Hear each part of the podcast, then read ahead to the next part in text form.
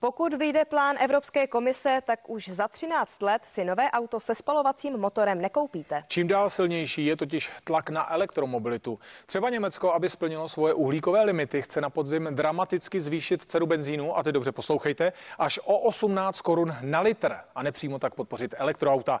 Problém je ale v jejich vysoké ceně. Mít vlastní auto může být podle ekonomů v budoucnu luxus. Nebude to dlouho trvat a na současné bezstarostné a levné cestování budeme podle některých ekonomů jen nostalgicky vzpomínat. Jinak řečeno, Češi na nová elektroauta prostě nebudou mít. To cestování prostě bude nepříjemné v budoucnosti, bude drahé a chudší vrstvy a nižší střední vrstvy si v podstatě nebudou moci dovolit individuální dopravu. Bez auta moc ne, protože v dnešní době už se člověk hodně věcí jakoby musí přenášet, převážet. Když rekonstruujete cokoliv, potřebujete auto kolikrát větší, než máte doma. No moc si to nedovedu představit. Ale já bych si dokázal představit život bez auta, protože eh, jedna, která rád jezdím vlakem a ještě radši chodím pěšky. Ale fakt je, že na dlouhé vzdálenosti s rodinou a tak dále je příjemný jet autem. Ne. A z jakého důvodu? Já jsem zvyklý na auto, no, hodně. Chtít po lidech, aby se obětovali, zejména pro těch eh, chudších, nízkopříjmových nebo středně příjmových, eh, když tady za to nebude žádné vykoupení, si koleduje skutečně podle mě o průser který se obrátí proti Evropské unii jako takové. Až ty auta budou eh, cenově dostupný a bude si je moct člověk koupit za 5, 6, 7, 8, 10 platů, tak pak je to prostě něco, co uh, bude, myslím si, mít širokou oblibu. Automobilové koncerny už s výrobou elektroaut začaly a počítají s tím, že jejich cena začne klesat kolem roku 2026. Přechod Evropy na uhlíkovou neutralitu je obrovská příležitost. Aktuálně je u nás registrovaných zhruba 8 tisíc elektromobilů. Podle národního plánu se předpokládá, že jich v Česku bude jezdit v roce 2030 až půl milionu. Aut se spalovacím motorem ale bude stále většina. Kristýna Malá, CNN, Prima News. Vyšší ceny a klidně až rok dlouhá čekací doba na nové auto. I na český automobilový trh tvrdě dopadá nedostatek součástek. V největší české automobilice v Mladé Boleslavi už dokonce museli omezit výrobu motorů a převodovek a stovky lidí nemůžou do práce. Start nového motoru. Tak tenhle zvuk je v českých garážích slyšet čím dál tím méně. Nová auta totiž na trhu téměř nejsou a jen tak nebudou. Největším limitem je výrazně navýšená poptávka po našich vozech. Díky ní se stenčily naše skladové zásoby a většina vozů se objednává přímo do výroby. Čekací lhůty v řádech týdnů jsou tak minulostí. Aktuální dodací lhůta při zadání do výroby je 6 až 7 měsíců.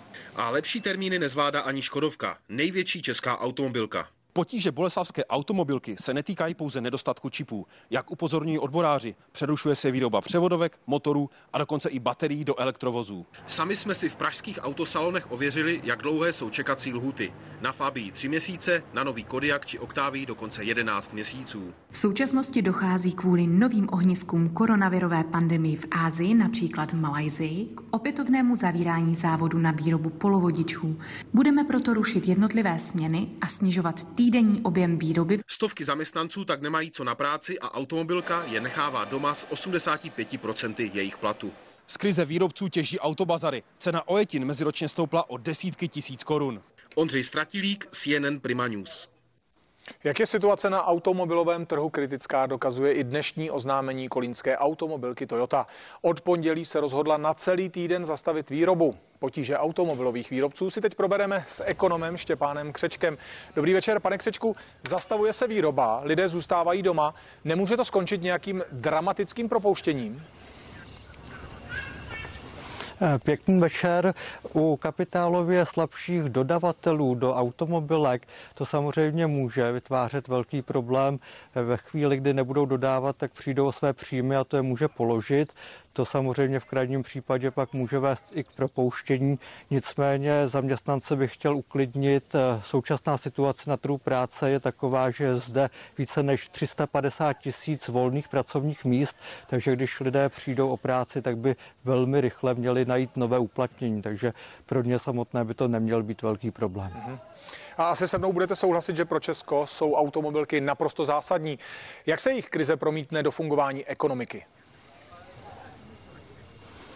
Z pohledu české ekonomiky to je obrovský problém, protože pořád máme silně průmyslový charakter a právě automobilový průmysl je ten úplně nejklíčovější.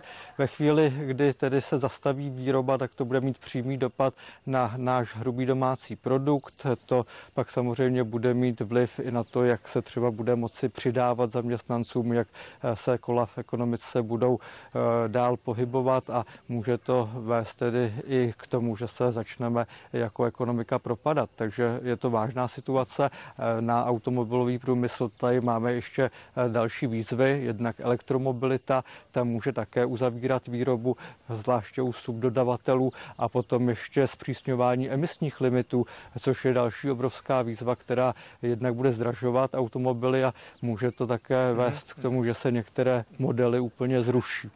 Tolik Štěpán Křeček, děkuji za rozbor. Také vám děkuji. Naschledanou.